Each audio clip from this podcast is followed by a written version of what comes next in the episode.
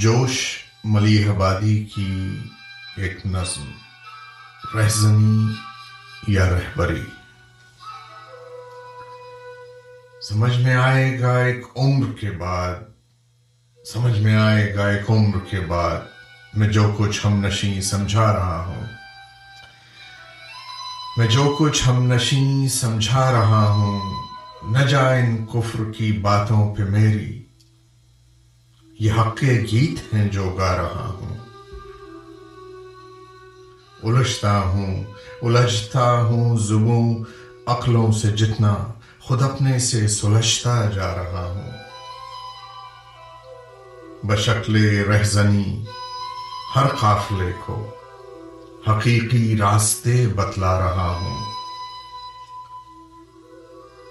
تفکر چھا رہا ہے مجھ پہ جتنا میں اتنا زندگی پر چھا رہا ہوں۔ بغاوت کی ہوا کے بازوؤں پر وفا کی سمت اڑتا جا رہا ہوں۔ ہوائے تند سے لڑتا، جھگڑتا، گھٹا کی طرح گھڑتا جا رہا ہوں۔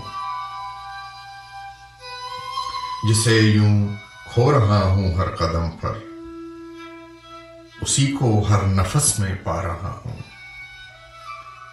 اسی کے بہت پر نازا ہوں اتنا، اسی کے قرب پر اترا رہا ہوں۔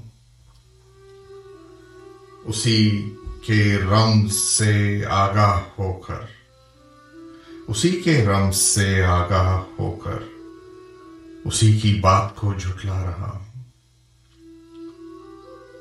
اسی کے نام کو تاریخ کر کے، اسی کے نام کو تاریخ کر کے، اسی کی ذات کو چمکا رہا ہوں۔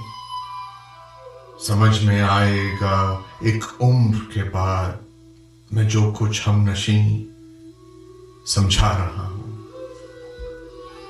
حضرت جوش ملی آبادی